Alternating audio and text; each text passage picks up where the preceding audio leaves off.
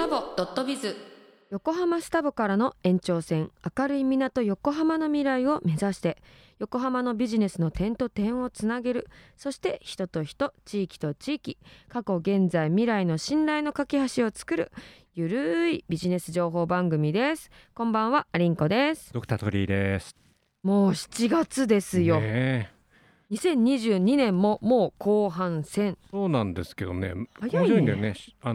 春夏秋冬といってまだ夏が来てないんですよね、完全にね。あ、7月はまだ来てないんですか。来てないっていうか、なんとなく折り返しっていうと秋の感じがするんだけども。あ、確かに春、夏、秋、冬、そうか、4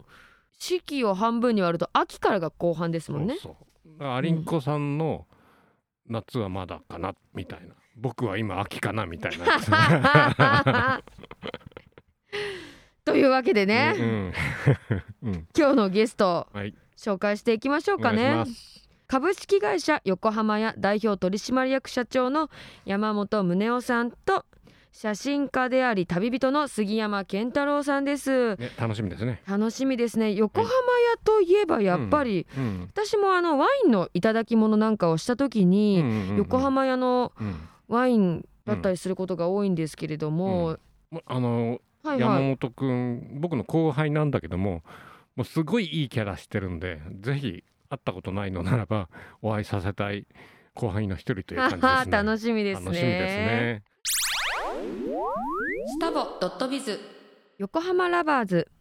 今回よりコーナー名を変えました。フライングバーズでは横浜の街に出てみよう、そして人と人、街と街を元気につなごうでした。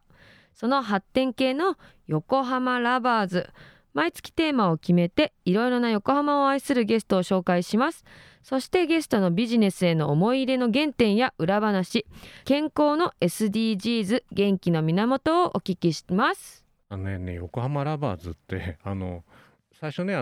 スタボジンズ館にしようと思ったんですよ。でジェイコブの、ね、寺岡さんに聞いたらそれすいませんけどやめてくれって言われてでその代わりに寺岡さんがじゃあ横浜ラバーズでいいんじゃないのって言われたんで、名前をくれたんですね。作ってくれたんですね。なるほど。横浜ラバーズという形になりました、ね。はい、さて今月のテーマは、アルコールは人を幸せにする、老舗の酒屋さん、お酒だけではなくアルコールをはじめいろいろな飲料、食品を提供する株式会社横浜屋代表取締役社長の山本宗男様です。よろしくお願いします、はい、よろしくお願いします。まあね、高校のね後輩が、いろんな後輩いるんで、超偉いというかね、横浜あるお酒で牛耳ってる一人という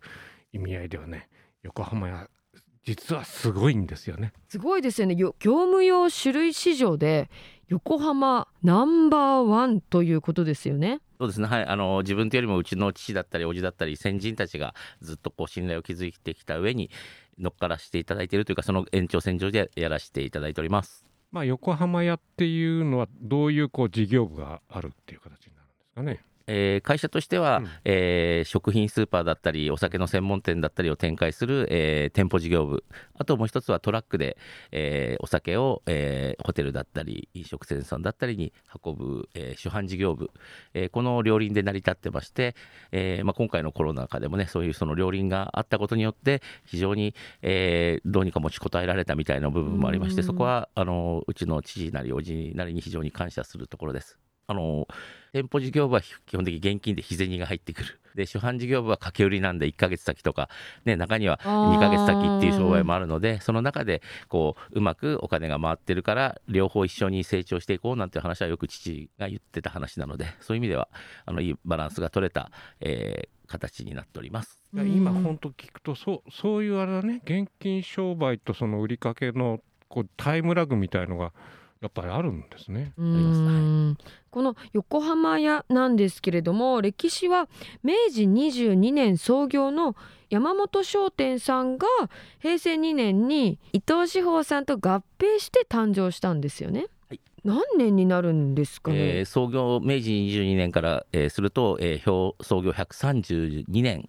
133年目になると。30年以上ですよ。そうですね。これ横浜屋さんのそのホームページをまず見ると白黒の写真が出てきますよね。あれ創業時ぐらいなんですか？いや、それはもう創業からだいぶ経って、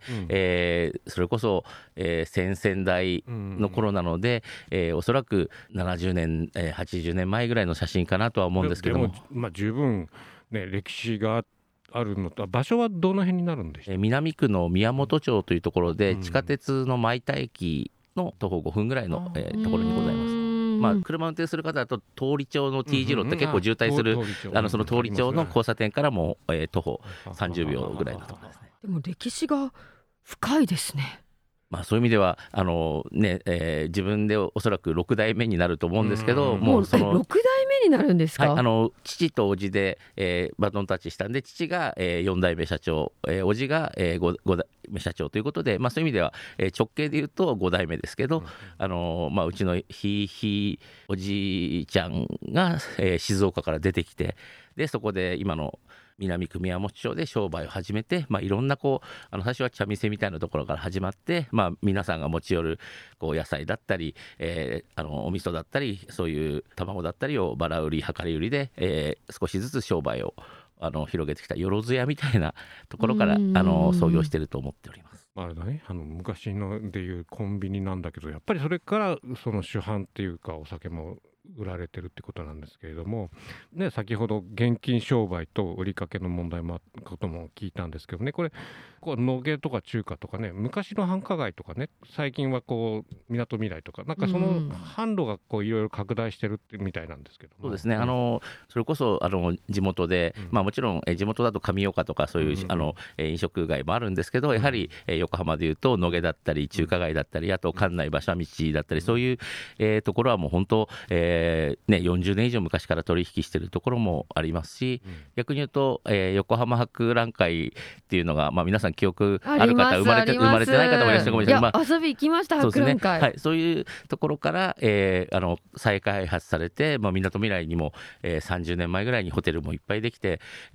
そこから東京の老舗が、そういうところにテナントとして誘致されて、そういう東京の老舗さんのところともご縁ができたり、そういうところで、それこそうちの、先代だったり、あとその伊藤志保さんからいらっしゃった伊藤泉さんっていう常務さんが、もう個人、両方とも個人なんですけど、そういう方たちが一生懸命そういう足しげく東京に通って、で横浜出るときにはぜひうちでっていうことの積み重ねが今の、横浜屋の礎になってるのかなというのは感じます。だって神奈川と東京で3000店以上取り扱いがあるんですよね。はい、3000店舗、皆さんが毎日注文くださるわけじゃないんですけど、月に1回のお店もあれば毎日取ってくださるところもありますし、そういう登録してある、あとはボンクレのそういうギフトのワインを頼んでくださるところとかも全て含めて、3000件近いお客様とお取引させていただいております。あれですよね、昔からの繁華街の飲食店のね、お付き合いっていうのは、先代とかね、それで若社長も結構人良さそうだからみたいなわけどあると思うんですけどね、このみなとみらいって新しく取ってくっていうかな、陣取りっていうのは言い方いいのかもしれないけど、やっぱりこのキャラでお願いされちゃうと、ちょっと他でなんていうのかな、鋭いね営業マンがいても、いやこれはやっぱり山本社長の顔を立てて取り扱いなきゃいけないなみたいな、いいキャラですよね。ね、なんか山本さんってなんか付き合いやすそうなオーラがすごく出てますよね。はい、ゆるキャラ的なところででも人と人のとの縁ってすごい微妙なあれがあって、よく自分が心がけてるのは、あんまりガツガツいきすぎて相手が望んでないのにこっちからの思いを、こちら側だけの思いを一方的に伝えるというのは良くないと思ってまして、実際自分の経験でももう、10年前ぐらいに銀行さんの紹介でご紹介いただいたけど、なかなかそこがうまくつながらなくて、でもそこでしつこくいくんじゃなくて、そこはご要望がないと思って潔く引き下がったら、それこそ7年越しぐらいで、コロナ前ぐらいからお取引いただけるようになって、それこそ、何十店も、経営されてる、飲食店のオーナーさんなんですけど、それでその方とは今本当にゴルフやったりいろいろお酒飲んだり楽しくやらせていただいてるんで、やっぱその時しつこく言ってたら今の2人の関係はないなと思うと、やっぱり相手の気持ちになってっていうの簡単ですけどね、つい売り上げ厳しいとガツガツいっちゃう時も自分もあるとは思うんですけど、やはりそこは何のために商売するかって自分のためでもありますけど、それがお客様の役に立って初めて成立する、これ恋愛も一緒だと思うんですけどねあんまりこうしつこく来られてもっていう、それはもう一回告白したらやっぱね 2,3 年告白できないじゃないですか。やっぱその一回確かにそう簡単に告白しないっていうのがやっぱりこう商売の秘訣というかね、あんまり偉そうなこと言えないんですけどなるほど、はい、恋愛の方はうまくいかないですけど商売の方は比較的検討しておりますたまたまねこれサントリーのね鈴江さんとバッタリなんかの縁でお会いした時に山本社長が一緒にいて、でそれから結構僕連れ回してもう彼の本当にいいとか律儀で何件行っても ついてきてくれるんですよでそのうち山本くんって言うと寝てるんだよね失礼しますはい飲まないでグーって寝てるんで、で行こうかって言うとまた起きて次の店に行くみたいな本当に人付き合いのいいキャラですね。本当にまた山本さんと、山本社長と鳥居先生は高校が同じなんですよね。中高の大先輩12下僕24期です。じゃあ12下だね。高校の先輩後輩っていうのはやっぱこう付き合い方に出てきたりするんですか？正直12年先輩なんでね、在学中は全く接点はないんですけど、自分も非常に感じるのはやはり高校卒業してからやっぱいろんなところでいろんな医療関係の方もいっぱいいますし、商売なさってる方もいっぱいいるので、その縁っていうのは本当大事にしないと一つ不義理にしたことがもう、翌日にはもう全体に広がってしまうんで、そういう意味ではそこはしないように。たまに酔っ払って暴走しちゃう時もあるんですけどその時はもう翌日すぐ謝罪に行って、しこりが残らないようにまだ鳥居先生には謝罪には行ってないんですけどそういうことが起きないように、はい、地域のつながりってねやっぱり物を売るだけじゃなくてやっぱ地域のつながりっていうのを大切にしてるっていうところもありますよね。そうですね。もうそれは中小企業地域の、生命線というかやっぱり地域との関わりを持つことが、これお酒の事業もそうですし、食品スーパーだったりしてもやっぱり地域のイベントにこう納品させてもらうとか、やはり地域あっての中小企業だと思ってます、ね。これ学校ファンドって書いてありますけども、はい、なんかこれあれなんですか、地域のにこう貢献しようということで、実は自分がもう、20年ぐらい前になるんですけど、アメリカに旅行に行った時にそういうことをやってる、ローカルスーパーがありまして、でこれ面白いと思って自分が持ってきて、もう今から14年ぐらい前になるんですかね、その松見町っていう神奈川区のお店を出す時にそこ1軒から始めたんですけど、11月だったら11月にお客様にレシートを入れていただいて、その合計金額の 1% をまずは西寺尾小学校という一軒の小学校に寄付したんです。それがだんだん今広がって、でも 1% でも塵も積もればじゃないですけど、結構大きい金額になりますよね。今は全体でいうと、100まではいかないですけど数十万ぐらいの金額を、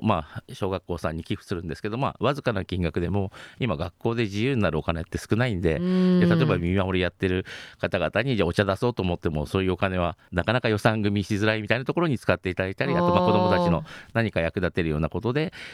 感謝の言葉をいただいております、なんかその 1% がすごく生きたお金になってますよね。で、それやっぱじゃあ売上の 1% 寄付すればいいじゃないかっていう、方もいらっしゃるんですけど、それは売上の 1% だったら最初から大きな金額になってしまって、それをケチってレシートって言ってるわけじゃなくて、やはりそのお買い物した方々が地域の小学校に役立ちたいと思ってレシートを入れるっていう行為が大事だと思って、たまに一生懸命なパートさんは朝掃除するときに落ちてるレシート入れようとする人がいるんで、それはやめてくださいっていうのは、それはその方の気持ちが入るから、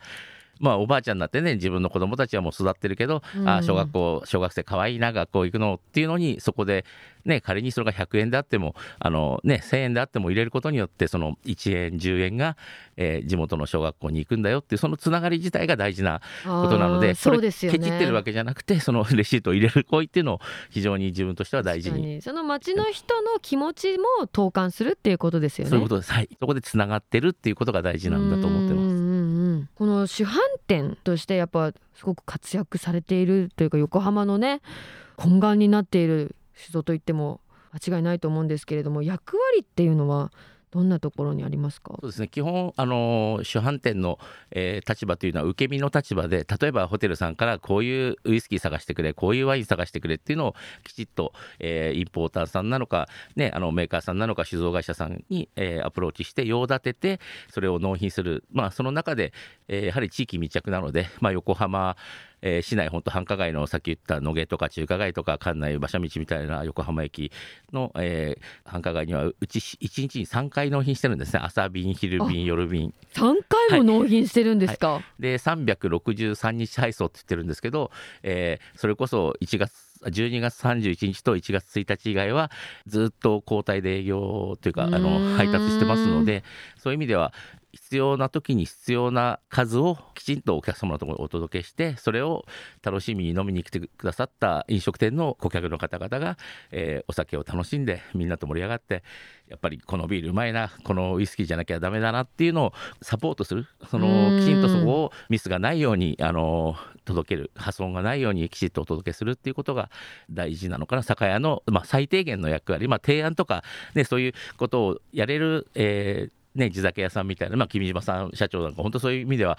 舌もねすごい繊細な舌持ってて、ワインを引っ張ってきたり蔵元を発掘したりっていう、その地元の南区の君島社長は自分も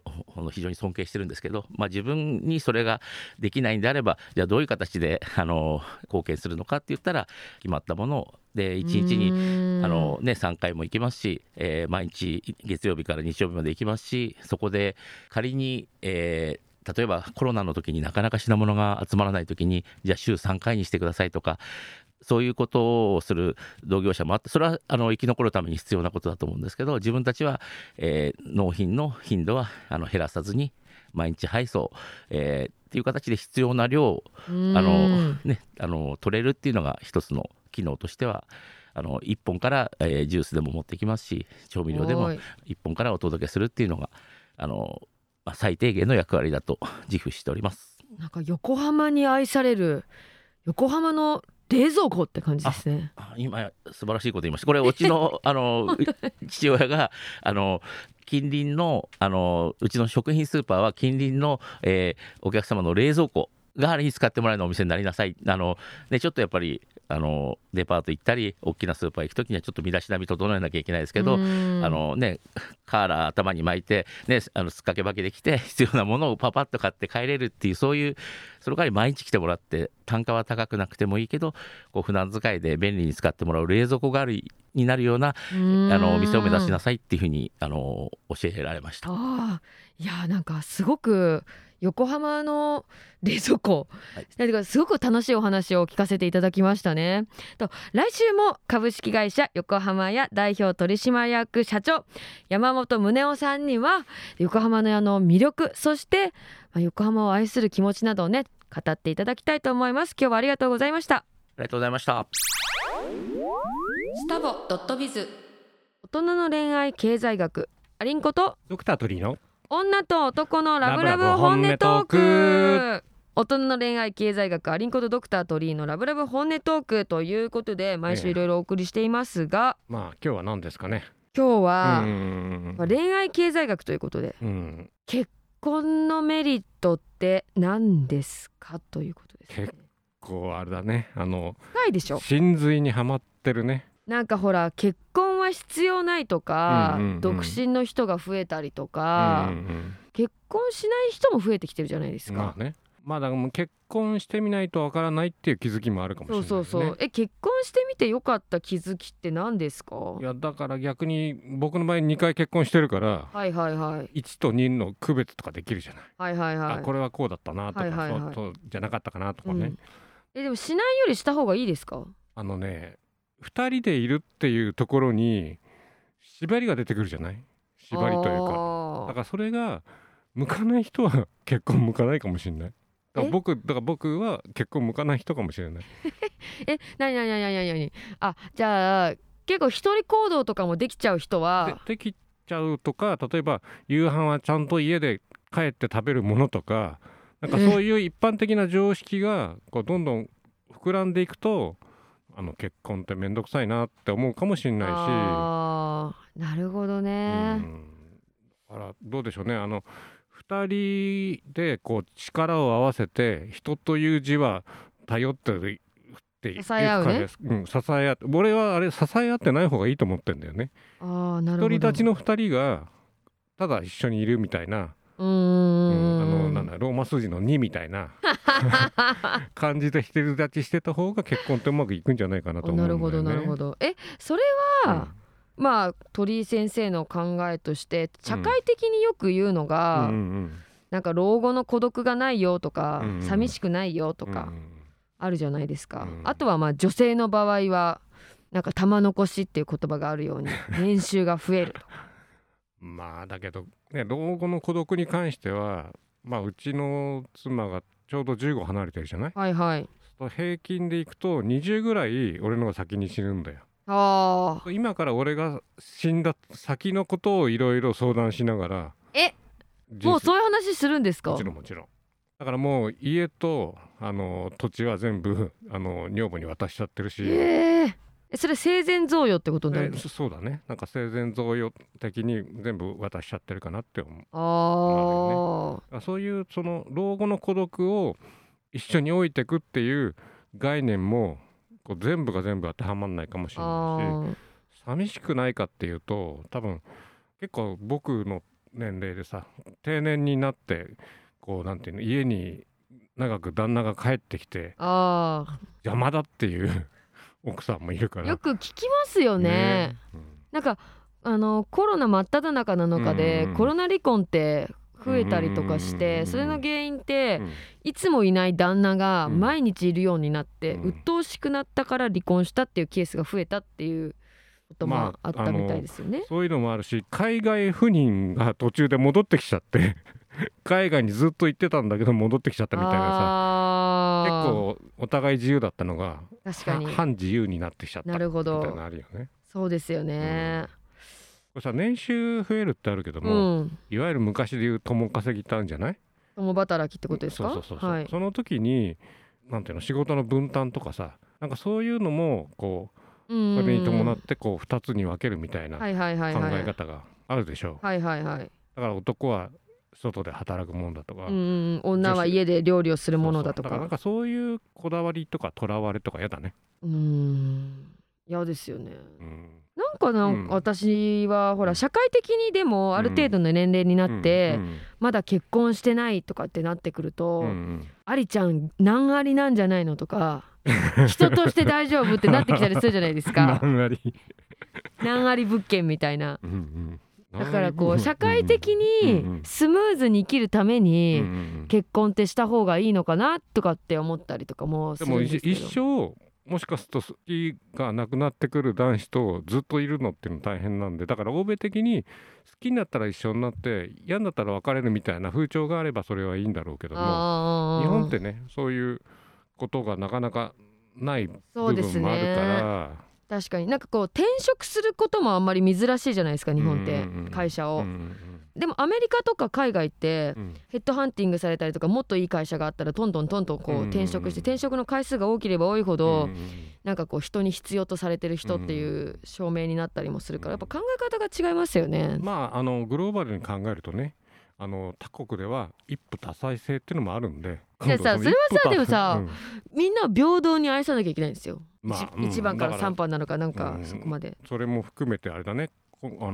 の、恋愛経済学の一つに一夫多妻制についてみたいなことを学ぶといいかもしれないですね。私は一夫多妻制はもうおすすめです。逆タフ一夫制っていうのかな、タフ一夫制ね、うん、あ、それもいいですよね逆になんかこう、うん、一人の女性を、うん、いろんな男性が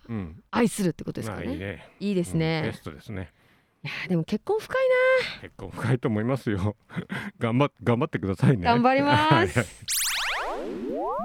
タボ.biz アリンコの何でも B2B のコーナーです。まあね、アリンコさんのね東京人脈とか学ばなければいけないこと結構多いんですよね。ビジネス経営者関係でね、楽しいゲストねいつも呼んでいただいてるんで今日も楽しみです。はいはい、今日のゲスト早速紹介させていただくんですけれども、はい、私のドローンの師匠でもある杉山健太郎さんをお呼びしました。はい、写真撮影もね、ドローンでの空撮もすごいかっこいい写真を撮っていて、その写真を載せた旅行ガイドブックを Kindle にて出版したので、本日はお呼びさせていただきました。はい、杉山さんよろしくお願いします。はい、よろしくお願いします。はい、まずは、杉山さんのプロフィール簡単に紹介させていただきます。中国人富裕層を対象にした旅行業をされています。プライベートジェットで巡る旅行から四輪駆動の車を数千キロも飛ばす陸路、いろいろな豪快すぎる旅行を提案しているので、幅広く旅を楽しむ杉山さんにいろいろお伺いしていきたいと思います。杉山さん、早速なんですけれども、はい、出版されたばかりの惚れ旅シチリアについていろいろ聞いていきたいんですが、はい、なんで今回はシチリアを選んだんですか？理由3つあって、1つはイタリアはもう15回ぐらい、子供の頃から含めると15回ぐらい行ってて、でも全部ローマより北しか行ってなかったんですね。で、そのローマより南、なんかナポリとかシチリアとかすごい行ってみたいけど行く機会がなくて、ちょっとこれを機会に行ってみようっていうのが一つで、二つ目はなんか映画がすごい好きで、シチリアってすごい有名な映画で言うとゴッドファーザーとかグランブルーとかニューシネマパラダイスとかのロケ地になっていて、日本ではそんなに有名じゃないけど、マレーナとかヤマネコとか、もうとにかくものすごいたくさんの映画のロケ地になっていて、それをちょっとなんか見てみたかったっていうのが2つ目で、3つ目はこれ惚れ旅の、僕の雑誌は全部そうなんですけれども、僕は基本的に旅行って女性と一緒に行くことがほとんどなんですけどいいねその一緒に行った女性が楽しかったって言った場所しか選ばないんですね。だから僕だけが楽しかったっていうところもいっぱいあるんですけど、そういうところは基本的にガイドブックにしてなくて、僕だけが楽しかった終わりって感じなんですけど一緒に行った女性が楽しかったっていうところは必ずガイドブックにしてて、でそのシチリアも一緒に行った女性がすごく楽しかったって言ったので、これが3つ目の理由ですね。はい、なんかガイドブックっていうとなんか一般的に紹介みたいなんだけども、こう主張というか夢っていうかね、思い入れが写真一つ一つに出てるとかすごいですよね。ありがとうございます。女子も可愛いしね、女子可愛いですよねやっぱりその他の北のイタリアとかとはまた全然違う雰囲気ですよね。全然違いますね。はい、簡単に言うとどういう違いなんですか、その本土のイタリアとの違いみたいな。そうですね、北イタリアと一番違うのは、一番違うのは気候とか天候だと思うんですね。思いっきり地中海気候なので、僕が行った8月9月10月、10月はちょっと雨が降るんですけど、8月9月なんかもうほぼ毎日 100% 晴れみたいな天気で、でそれでもうカラッとしててこう暑くてみたいな気候が違ったりとか、あとその人の外見もちょっと違いますね。やっぱりそのシチリアって歴史的にものすごく支配者が目まぐるしく変わっているので、いろんなその人種がミックスされていて、そのさっき女性が美しいと褒めていただいたんですけども、シチリアって本当美人が多くて、見てるだけで楽しい街でで杉山さんの惚れ旅シチリアの本の中の楽しみ方として、杉山さんが撮ったオリジナルのドローンの映像だったりとか、街の景色もすごく綺麗だし、あとはローカルの人しか知らないような情報から海外のセレブリティまで行きたいシチリアのお店まで載っていて、そういうのってどうやって調べるんですか？それはほとんどその現地のモデルの子とか、それからそのモデルエージェンシーの社長とかに聞くのが多いですね。あとはメジャーな場所だと中国人の富裕層から聞くこともあるんですけれども、シチリアの場合はモデルやモデルエージェンシーの社長から聞いた情報が多いです。中国の富裕層はシチリアのどんなところに魅力を感じてるんですか？なんか中国の富裕層は、僕の知ってる人の話なんですけど、彼なんかはシチリアに別荘を持っていて、でそれその別荘を買うのに、そのシチリアってすごくそのビーチリゾートすごく多いんですけれども、そのビーチリゾートを10箇所ぐらい回ってここにするみたいな感じで決めたので、なんかここだとなんかこのクルーザーが100フィートまで止められるよとか結構なんかその教えてもらっても困るような情報もいっぱいここだと80フィートまでしか入れないよとかやっぱりその楽しみ方としては美味しいご飯食べて可愛い女の子と喋ってみたいな感じなんですか？そうですね、なんかシチリアの人ってすごくフレンドリーなんで、うんうん、その僕は、女性と一緒だったんですけれども、シチリアの女性ともすごく仲良くなりましたそれどうやるのって感じなんですけどでみんなで仲良くみんな仲良くね、はいはい、で今回の本なんですけれども、うん、普通の本ではなくて Kindle で出版されているんですが、はいはいはいはい、Kindle で出版された理由っていうのはあるんですか？これはですね、一つは値段を自分で決められるっていう、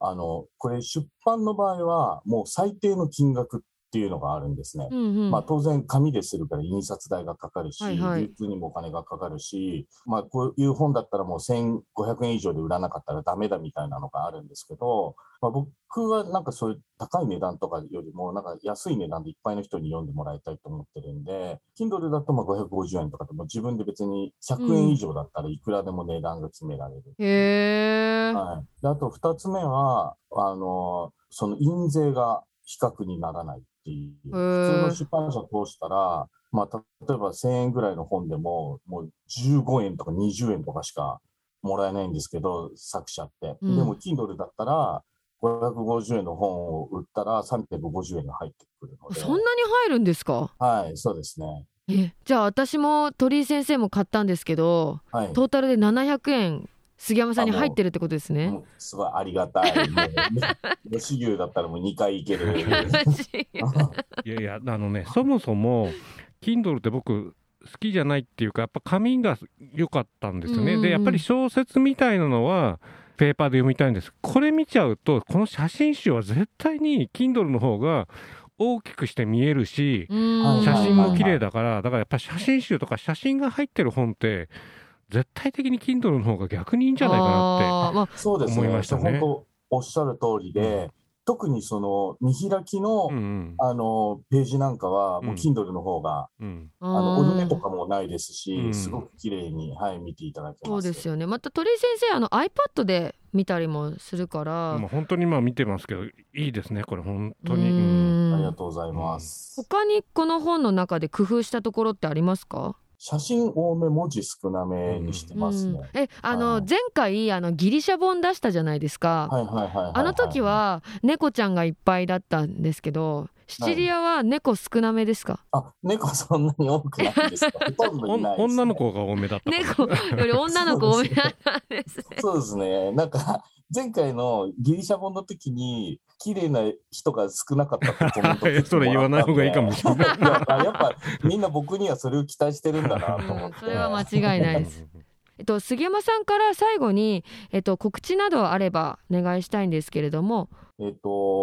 スクリーンから地続きのシチリアっていうタイトルで、今言った言葉で調べていただけるとすぐ見つかります。はい、ぜひ手に取ってみてください。はい、ありがとうございます、はい、来週も惚れ旅シチリアからシチリアの魅力、そして来週は中国北京での旅行事業についてもいろいろ杉山さんにお伺いしていきたいと思います。今週はありがとうございました。ありがとうございました。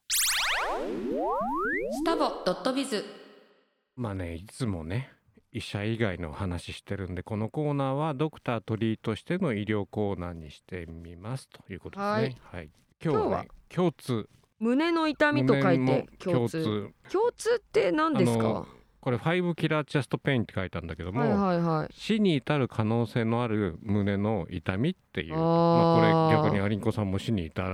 らずともかなりね、精神的にいくっていうこといや僕もそうなんですけど ねそこ絡まなくていいですから。はいはい、わかりました。でね最初心筋梗塞はい、はい、心臓の血管が詰まって心臓が腐ってくっていう、簡単に腐るんですかこれって？血液がいかなくなるから腐り始めるっていうのは梗塞なのね。ああ、そういうことなんだこれって。そう脳梗塞って言ったらば脳に詰まって脳の先が腐るというか変性してくるっていうことなんでね。で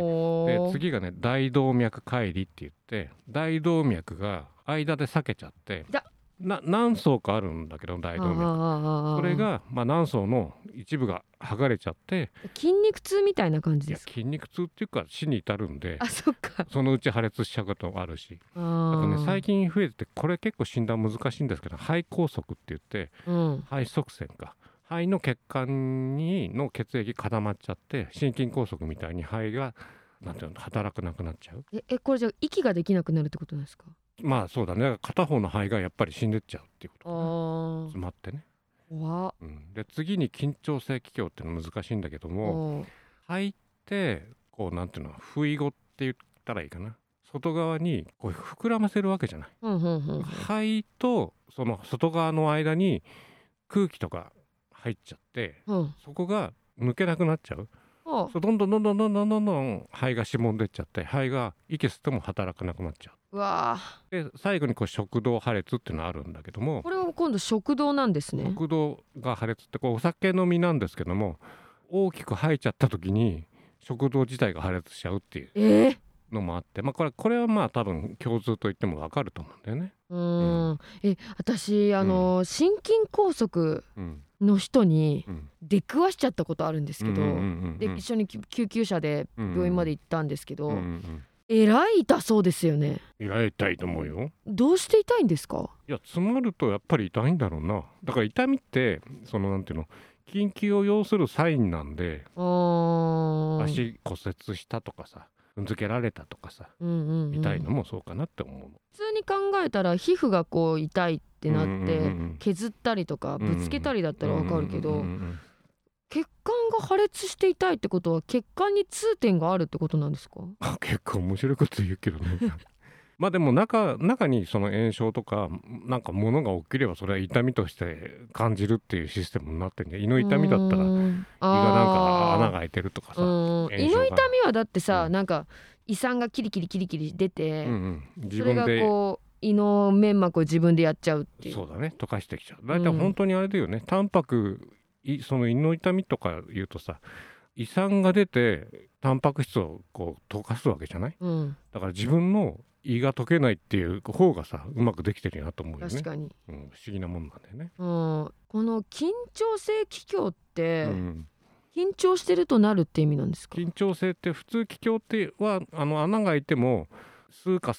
カしながらちょっと肺がしぼんでそれで止まってくれるんだけども、出ては空気が出て戻らないとどんどん肺がしぼんでっちゃう。そうですよね、ゴミ袋なんかビニール袋で考えてもそうですよね。なんていうのイメージ的になんだっけ、布団をさしまうときにさ、布団圧縮袋、そうああいうなんかイメージで肺がどんどん圧縮されてっちゃうみたいな。苦しいこのじゃあさ痛みの心筋梗塞とか、大動脈解離とか、緊張性気胸とかって、痛みの種類はじゃあ違うんですか？まあ症状でなんていうの場所によってあるよね。だから心筋梗塞が心臓が痛いっていう人は左の心臓のところが痛いっていう人は大体大丈夫で、真ん中が痛いとか一緒に背中が痛いっていう人が多いですね。で共通でね、僕言いたかったのは最近胸が痛いって言って一番多いのが結構あるのが帯状疱疹、肋間神経痛で、要するに神経痛でどうもおかしいなっていう人で出てくるのが帯状疱疹が多いですね。帯状疱疹で胸が痛くなるんですか？胸っていうか横の胸が痛くなって、ブツブツがおかしいなと思っていろいろ検査して、最終的にブツブツ蚊に刺された跡が3つ4つ出てきたみたいな感じで、これ帯状疱疹ですねってのは結構多いですね。帯状疱疹触るだけで痛いですもんね。あとね、若い女性で胸のこう上って言ったらいいかな、胸骨、まあ、胸の真ん中の骨の外側がどうも痛いねって、骨が痛いなっていうのがあって、それはティーツェっていうのがあって、結構高校生とか中学生の女子が来てお母さんとか心配で来ると、そこのまあ肋骨と胸骨って真ん中の胸の間の肋軟骨っていうんだからの炎症、成長期に起こる、まあ膝とかさ、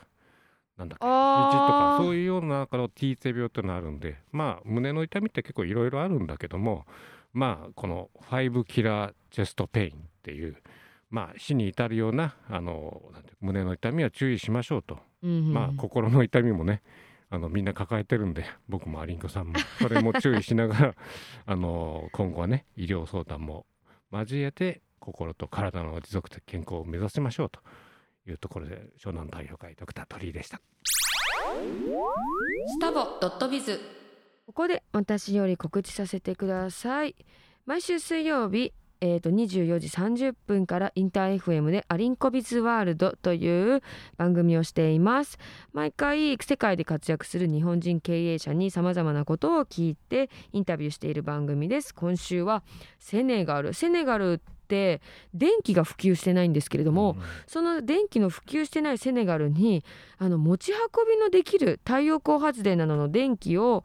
発電している方をゲストに呼んで、その方のセネガルの暮らし方だったりとか事業の内容をインタビューしています。あともう一個 YouTube の番組が始まりまして、暗号資産の学校 FI クリプトチャンネルというものなんですけれども、ビットコイン、ブロックチェーンなどの運用方法や、そもそもブロックチェーンとかビットコインって何なのなんていうことを分かりやすく番組で説明していますので、よかったら見てください。そのね、番組結構難しいこと言ってんのかなと思ったらすっごい分かりやすいね。そうなんです、あれ結構ね楽しくね、30分番組かな、さっと聞いて、こんなもんなんだっていうのは分かって非常に参考になりましたね。ありがとうございます、それとね、うちのスタボ.bizなんですけれども、動画とかね、静止画で消え物のその音ってあるんだけども、それを少しこう図鑑的にね残していきたいなと思って、いろいろ今検討中なんで、作成中なんで、見ていただければと思います。はい、スタボ.bizですね。スタボ.biz、はい、番組では皆様からのメッセージを受け付けています。メールアドレスは sdb861@marine-fm.com です。感想、質問、何でもいいのでよかったらください。スタボ.biz。さて、今週のスタボ.biz、皆さん楽しんでいただけたでしょうか。鳥居先生はいかがでしたか？なんかあれだね、